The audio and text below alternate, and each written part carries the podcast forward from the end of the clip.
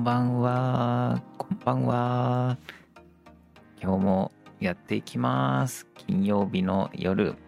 創作整うラジオの時間です。漫画スクリプトドクターの後藤が皆さんの日々の創作活動、漫画やそれぞれいろいろな作っているものありますか？順調にいっている人もそうでもない人も力強く応援し、まあでも気合い込めて疲れちゃうぐらいではなく、かといってゆるゆるとリラックスしすぎてだらけるわけでもなく、ちょうどよく整うぐらいになっていけたらなと思っているラジオです。いや、あっという間に金曜日の夜が来ましたねどうでしたか皆さん、この1週間は。でもあれだね、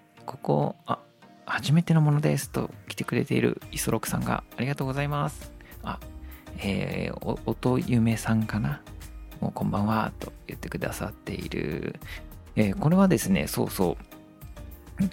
まず YouTube で今生配信をしていて、こうやってコメントをいただけてもいるし、そして今はね、まだ僕が Spotify しか登録できてないので、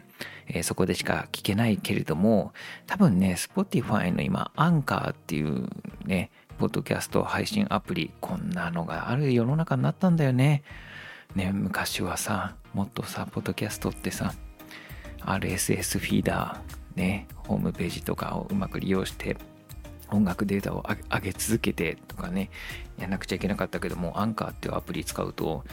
あとは設定次第でもういろいろ Amazon Podcast とか Apple のねポッドキャストとかにも配信できるようになる気がしている。まだやってないねので、それで、多くのところに配信していきたいなと思っているんだけれども、まあそうは言っても、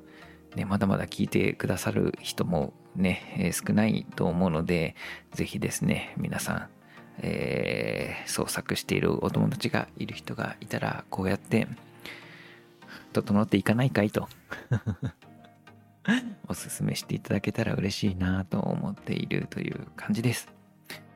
ね。さあ、じゃあで今週だったんだけれどもね、もうお正月明けて、でまた3連休やってくんだよね。でもさ、昨日一昨日もやって思ったけど、やっぱりあれだね、振り返ってるからさ、最後になんかこんな1週間だったなみたいなのも思い出しやすかったりするんじゃないかなと思っていてね、自分がどんなことをやって生きているのかっていうのをみんなでここで確かめながらやっていくのもいいんじゃないかなと思っています。さあ、じゃあね、今日なんですけど、今日ももう早速どんなことがあったのかみたいな話をしていくが、しかしどうですか皆さん、むしろみんなも今日一日どうだったかを教えていただきつつね、やれたらなと思っているんだけどね。3回目にしてリアタイで聞けたと言ってくれてる。こんばんは、ありがとうございます。ちょっと遅延があるんだよねこれね、コメントいただくのにね。今日もね朝からね、僕朝からツイッターでもねスペースっていうのをやっててさ、もう配信人生ですよねでそこではね、新入社員の炎の男佐野さんとね、話してるんだけど、今日はね一日ね、また新たな登場人物お伝えしていい？新たなね社員のですね、カッシーがいて、柏村さんがいてね、サニー、佐野さんね、サニー、カッシー、アーリーが、ね、コルクスタジオに入っている3人の新入社員なんですよね。で、今日はねカッシーと話すことが多かったね。カッシーはそうだな、クッキーが好きクッキーの男カッシーですよねがね、今日はお話ししてたという感じだったな。でね、ちょっとカッシーの話は後ほど出てくるんだけど、そうだね、今日面白いなーって思ったのが、もう朝そうやってスペースで話してて、で、もうまさにちょっと昨日の話のね、続きでもあるんだけど、ビジネススキルの第一歩としてタスク分解をしていきましょうよとね、お話ししてて、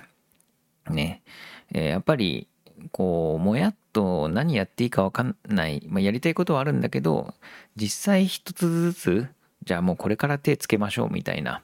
ね、じゃあまずは何を作る、資料を作るにもじゃあどんな資料を作るのか、他社はどういうのを作ってるのかを集めてみようとかなのかもしれないし、最初のステップ何なのかっていうところをちゃんと確かめて、じゃあその次何やるのみたいな、じゃあ項目全部、必要な項目全部洗い出しましょうかとかね、あれだな、今日もタイトルを決めるみたいなことが一つあったんだよね。でさ、やっぱりさ、慣れない仕事とかだとさ、じゃあ作品のタイトルを決めるとかもさ、ある種出す日程まで決まっている中でタイトル決めなきゃっていうことだけが頭の中にあって、でも手をつけられないんだよね、そのどこからやっていいのか。だけどまずそれも、もうまずたくさんタイトルを出すね、タイトル案を出す、しかもそれも一人じゃなくてみんなでタイトル案を出し合う、ミーティング設定しましょうとか、じゃあその後から絞り込む、じゃあ誰と絞り込むみたいな、じゃあそれはもうこの人とこの人で呼んで決めましょうみたいな、ミーティング取りましょう、それがじゃあ2つ目のステップだよねとか、そうやってなんかこう何かやりたいことを一つずつの階段にしていくっていうのがすごく大事だよねみたいなことを朝から話してて、でもなんかそれがね、まずビジネススキルだよねっていうのは分かりつつ、でもそれをじゃあみんなで取り組んでいこうかっていう時に、それでいいのかなみたいなのがなんとなく僕の中でちょっとだけもやっとありね、そのなんかあるんだよね、違和感が、なんだかがそれがまだ僕も分かってなくて、この僕が分かってない違和感なんですかって本当みんなに聞きたいぐらいなんだけど、なんだろうな。でちょっともしかしたらこれからお話ししたいことがそこに関係しているのか、もしくは全然違うのかちょっと分かんないんだけど、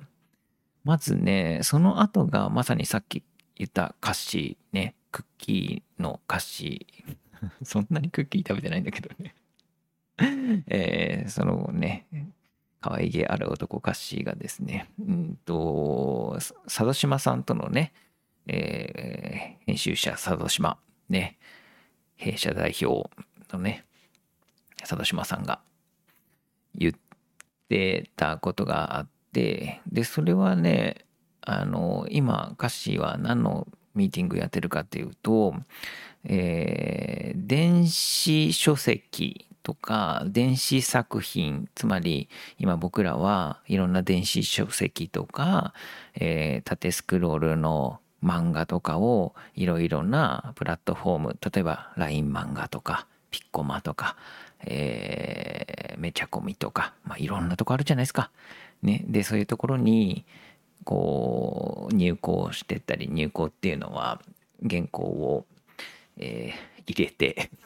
掲載してもらうっていうねことなんだけどさ、大変なんだよこれ。それぞれのプラットフォームで入稿形式が違うんだよね。ファイルの作り方とかが違うからね、もうどうやってファイル整えてみたいなやっていたりするんだけれどもさ、そこで今じゃあこういう作品があって、あれこの作品ね、その他のプラットフォームに比べて少なくないみたいなね、売り上げがね、A と B という A、B の作品があった時に、A の売り上げは同じぐらいなんだけど、B の作品はこのプラットフォームではそれなりに売れてるけど、こっちのプラットフォームでもう他作品に比べて10分の1ぐらいになってないみたいな、これさすがにおかしくないみたいな、何が起きてんのみたいなこととかがあった時に、うん。でそこで作品とかの傾向とか読めてるみたいな話の中で、佐島さんとカッシーのやり取りがあったんだけどさ、でそこでさ、もう佐島さんはもうなんかそこでカッシーに、まあ、ある種読者としての感想を聞いてるわけじゃないんだとね。もうこの作品がすごい楽しいとか、まあ、ちょっとあんま響かなくてとかそういうことではなくて、もうまず売り場のプロフェッショナルとして、そのなんていうのかな、もう売り場に関してはもう誰よりも詳しい、俺に聞いてくれと、専門家であると。その売り場の専門家カッシーと話をしたいんだと。でそのつもりで臨んでるとね、佐渡島さんはとね、だからそのもうプロとして答えてほしいなという気持ちで、言ってると、ね、だからある種そこでもうカッシーから面白いやり取りだなとか僕は思っちゃったんだけど、カッシーはだからそういう状況になるためにじゃあやっぱりリサーチとかね、作品どれぐらい読めばいいですかねみたいなことをちょっと佐島さんに聞いてたりしてたんだけどさ、でそこでいやでもそれはそれをまあ佐島さんに聞くものなのかと。プロはとね、まあプロなんだったらなんかそういうことはやっぱり自分のやり方で見つけてほしいと。そうじゃなければある種もうそれはやらされ仕事のまあ委託、業務委託とか。もうなんていうのかな、命令、業務命令みたいな感じになってしまうじゃんと。つまりだから佐島さんからいやもうこれを何十冊ここからここまで、のやつを何時までに、まあ来週までに読んでおいてみたいなことは言わないと。だってそれ失礼じゃんっていうことなんだとね。だってまあなんかその道の、まあ、プロにこっちからここからここまで学んどいてくださいっていうのはねプロに対して何様だよっていう感じじゃんと、ね、だからそういうことは言わないよとみたいな話をしてて、ああ面白いなっていうか、まあそうかとね。だからもうカッシーもプロとして答えられるようになってねと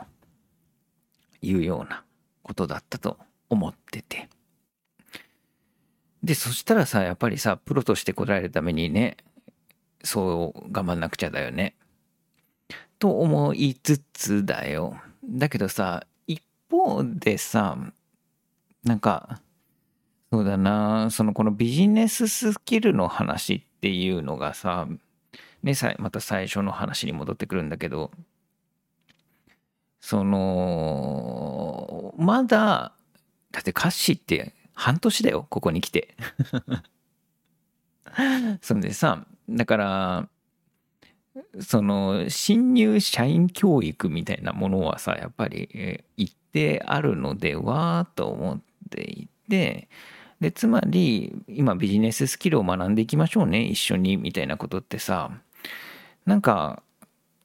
要はまだ一流じゃないですよねとまだプロに、いやもしくはちょっとここの考え方が僕も整理ついてないんだけど、なんかでも一流じゃない、プロではあるかもしれないけどプロ1年目だから鍛えていきましょうねなのか、とにかくでも視点としてできてないからやっていきましょうねという視点がどうしてもそこには入ってしまうのかって思ってて、なんかそこら辺が僕にちょっとまだ違和感あるんだよね。だからなんかそのビジネススキルをなんかみんなで手に入れていく、そのための仕組みを整えていくっていうのが、あれそれでいいんだっけな、なんかいいような気もするんだけど、でもいやもうプロとしてお願いしているんだっていうふうに なったら プロに対してそれを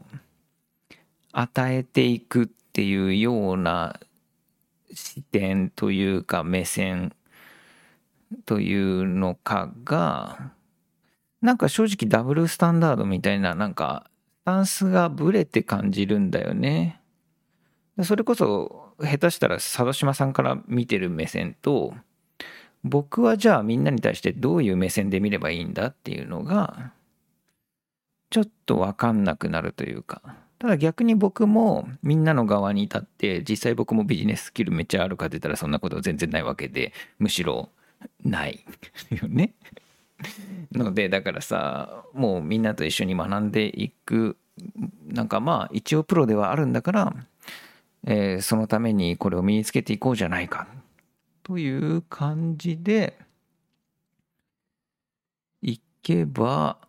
まあそんなにどちらも違和感ある話ではないのかみたいなことがちょっと気になっているんだよな。ね。だから今そのプロとして接していくっていうのと、いやまだ未熟ですというふうに接していくっていうのの境というか、なんかそこの視点接点の持ち方っていうのが難しいな、どう整理して考えればいいのかなっていうのがちょっともっか僕が考えたいことの一つでありますね。これってだから実は昨日とかに話してた成長とかの話にも近いよね。もうプロの漫画家さんとして接してるのか、それともまだ成長の伸びしろがある、ね、言ってしまえば、言い方があれば未熟な状況ですよねということでやっていくのかっていうのが、これどっちが何のためになるんだみたいなのがどうなんだろうねと思っててね。なんか不思議じゃない？どう思います？皆さんもさ、じゃあ作家としてどうしたって伸びていくっていう、伸びていきたいじゃん？で、それはお互いの要望じゃん？僕らも発注する側も作家に伸びてほしい、作家さんも伸びてほしいじゃん？で、その時にもうプロとしてもう皆さん自分に想像してほしいんだけど、もう僕が皆さんにあなたをプロとして認めて、もうこのレベルのものを信頼して発注しますねっていうふうに言って、でそしたらね、ある人は あそうだよなと、私のはプロのレベルを求められて対等にそういうふうに発注してきてくれるんだから、そのレベルに何としてでも高めて提出しなきゃ、納品しなきゃって思うこともあるだろうし、逆にもう僕が発注するときに目線揃えて、なんて発注すればいいかな、一緒にいいものを作っていきましょうねと。でそのためにはまだ足りないものあるじゃないですかと。で、僕もあなたもまだまだ未熟で伸びしろあるから、その高い目線、もう一歩上のところ目指して一緒にやりませんかつってやって伸びるのと、これどっちが効果的に伸びるんだろうかっていうのが答えが出てないし、なんかこのあたりのスタンスの違いで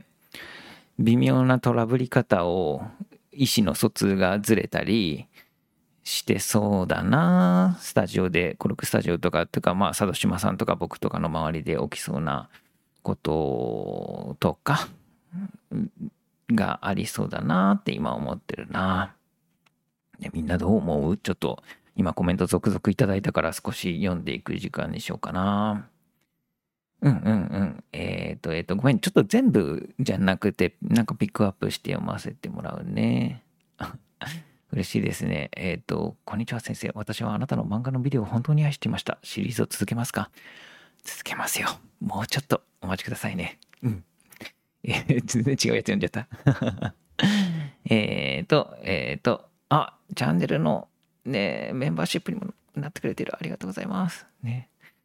プロ扱いってなると満足度によって次リピートされるかが問われるってことだよね。そういうことだよね。うん。だから、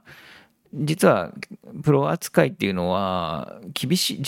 い目で見られてるっていうことだよね。うん。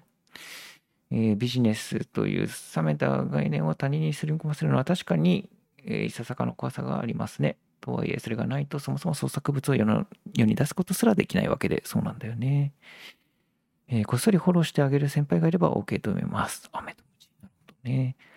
とね。徐々にプレッシャーに慣れさせる修練はいると思う。あくまで徐々にですとね。身も蓋もないけど積まれる金で変わると思います。うん。そうだよね。だから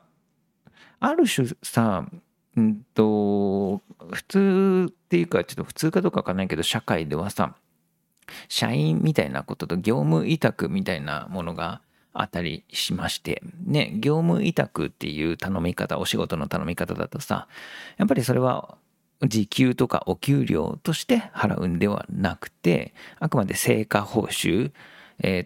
こういうものを納品してください、それの対価としてお支払いしますねみたいなのが、まあ、業務委託的だったりするんだけれども、それってやっぱり完全にプロの仕事を求めていくよね。当然できるものとしてその対価をお支払いしますよっていう考え方で、まあでもね、そういう、なんか雇用の契約の仕方というよりは、まあね、社員の人だってお金は渡しているしね。で、お金渡してて、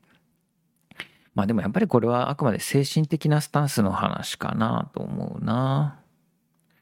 自分で納得できていないものを見せる練習も必要かなと感じています。こんばんは。そうだよね。そうなんだよな。そうだよね。なんかめっちゃいいっすね。今プリリンさんいただいた。自分で納得できないものを見せる練習も必要。そうだよね。あくまで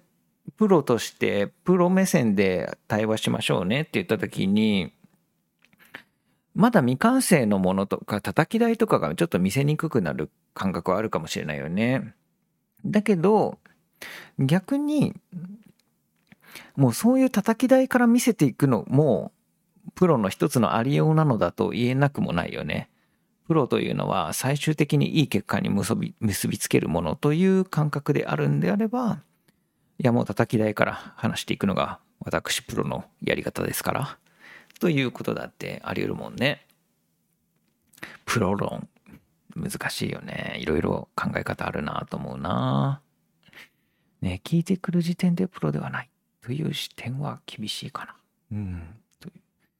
言葉も意見もね。そう、出入り業者だったらそういう対応でいいと思いますが、社員になると育てる視点が必要なんじゃないですかね。そうだよね。多分だからでもね、これ育てるんだと思うんです。どっちにしても。でもその育てるスタンスの話なんだと思ってて、プロとして対話するで、自分もやっぱりプロとしてありたいなって本心から思うから伸びるんだよねっていう感じなんじゃないかな。ね、だって僕がね、皆さんにさ、まあ里島さん的な考え方に立てば、他のじゃあ今一流の連載している作家さんと同じように、今から皆さんにじゃあ読み切りや連載を発注しますよって言ったら、みんなそのレベルに立たなくてはという感覚になるよね。それがこそが伸びるってことでしょ。だから成長させたいとか、なんか育成したいという気持ちはね、そういうやり方で感じなくはないよね。それも一定わかる。ただしやっぱあれだよね、そこってさ、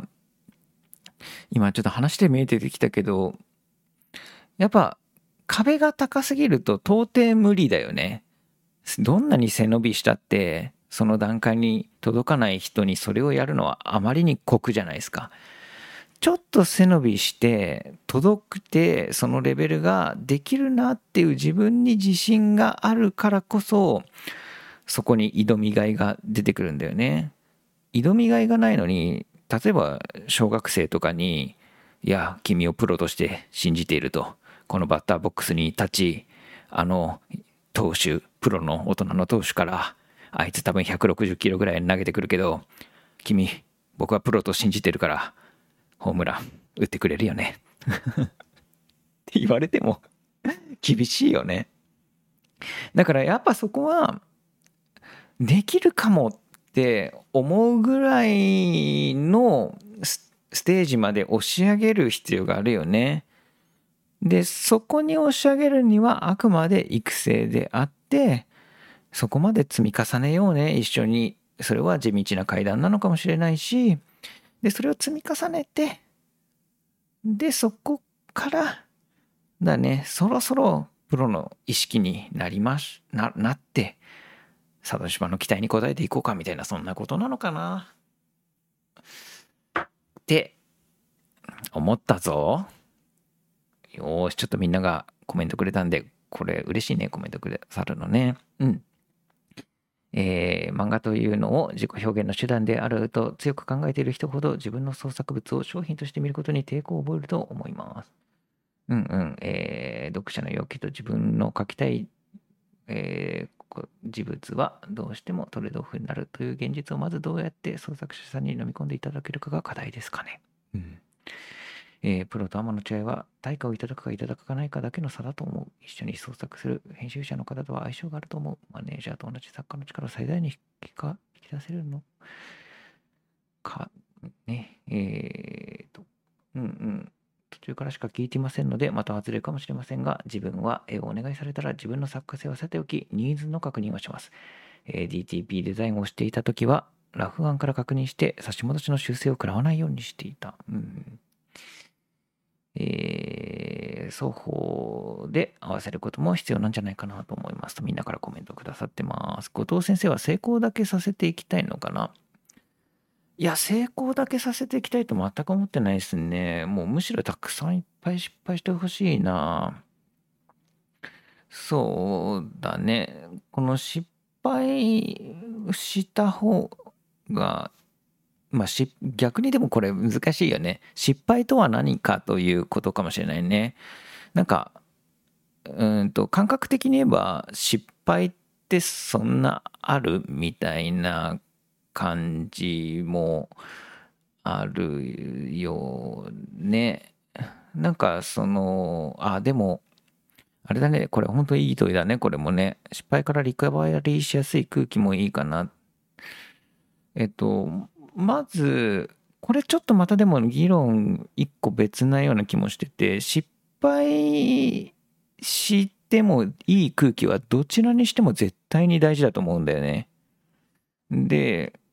なんかそれはもうどっちも担保するっていうことだと思うんだよな。うん。でプロであったって失敗することだってあると思うしね。なんかでもある種プロとして見るときには、お互いの仕事を尊重し合い信じるよね。結果を、あなたはきっと結果を出してくれると信じているよね。でも信じるという意味はどっちも同じだよな。で、プロとしてない、まだ未熟だと思っていたとしても、それはそれで一緒に成長して乗り越えていけるよね。多少失敗したとしてもそれを糧にして伸びていけるよねって信じているという意味では、なんかあんまりどちらも信じてるし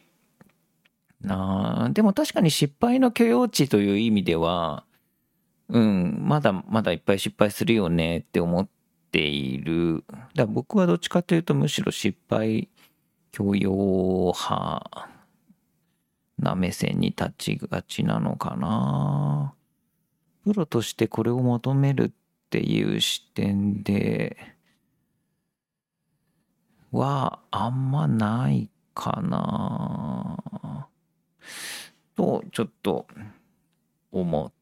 ているが、ちょっとこれ今考え途中なんで全然前言撤回することいろいろあると思いますという、さあみたいなことをお話ししていて、一瞬で今これ何分経ったこれ何分から始めたんだ僕は。まあちょっとエンディングテーマを流しておくか。そろそろ何分か全然わかんないけど、よし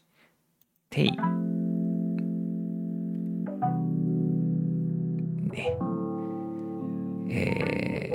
というわけでそろそろおしまいの時間にしていこうかなと思ってます。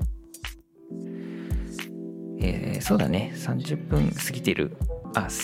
よね。そうだよね、これね30分ぐらいにしていこうと思っていて、あとこれ自動的に30分経ったらエンディングテーマかかるようにしようかなと今企んでおります。で、そしてですね、というわけで、最後にいつも通り、振り返りのコーナーやりましょうかね。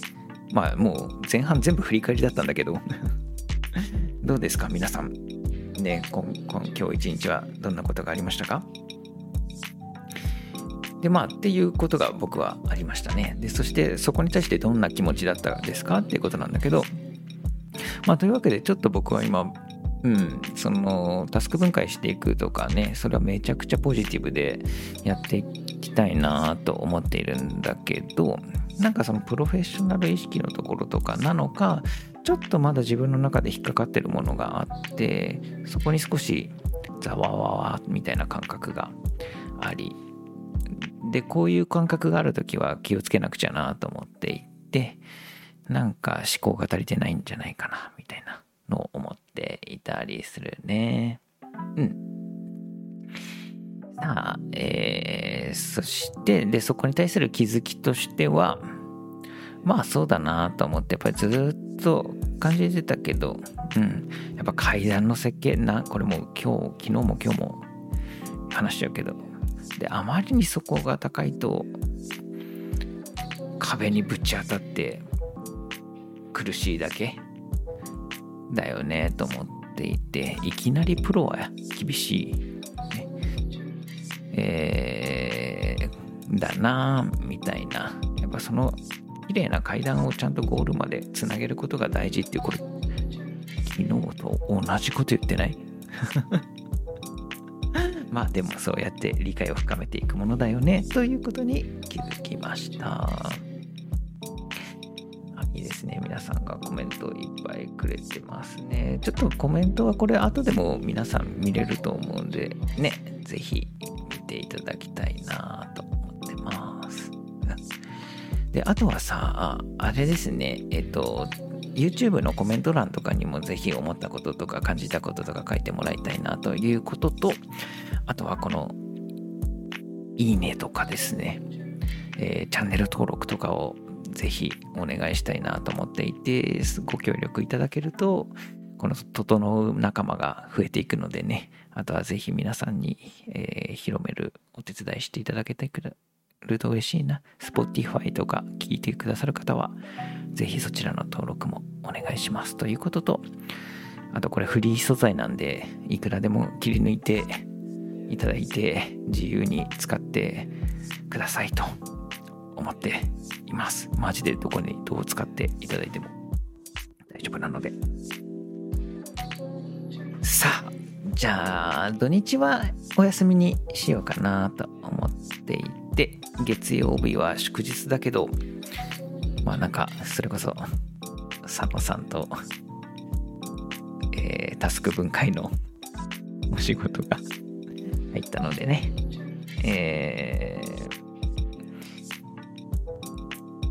まあ月曜はやろうかな。お、最後に質問をいただいたと、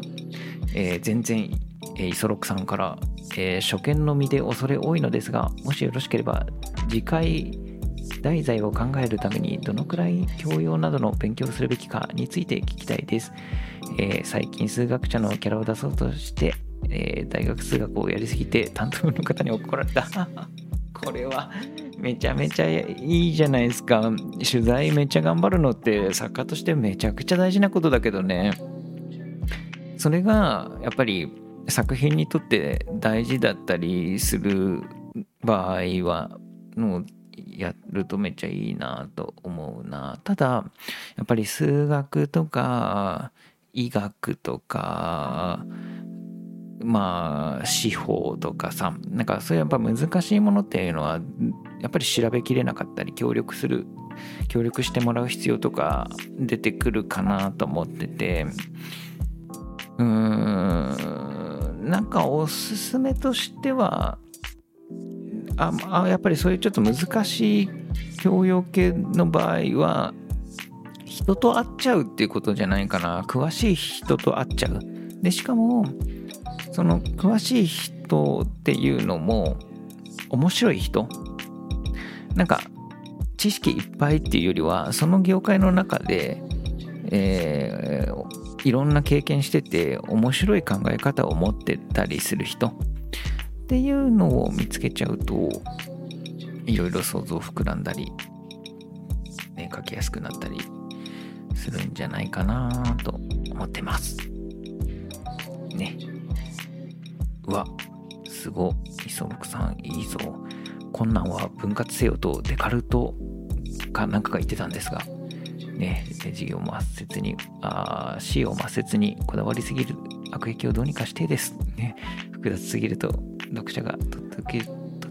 きづらいという弱点もあるので、いいですね。なんか面白いね。細かく分けていくっていうこととざっくり大きく見るっていうこと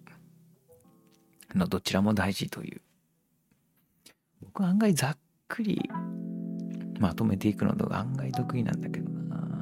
細かく分けていくのって本当にまだまだだなねじゃあ一緒に皆さんやっていきましょうか。整っていきましょうか。じゃあ今日のところは一旦ここまでです。皆さん良い週末をお過ごしください。聞いてくださってありがとうございました。またね。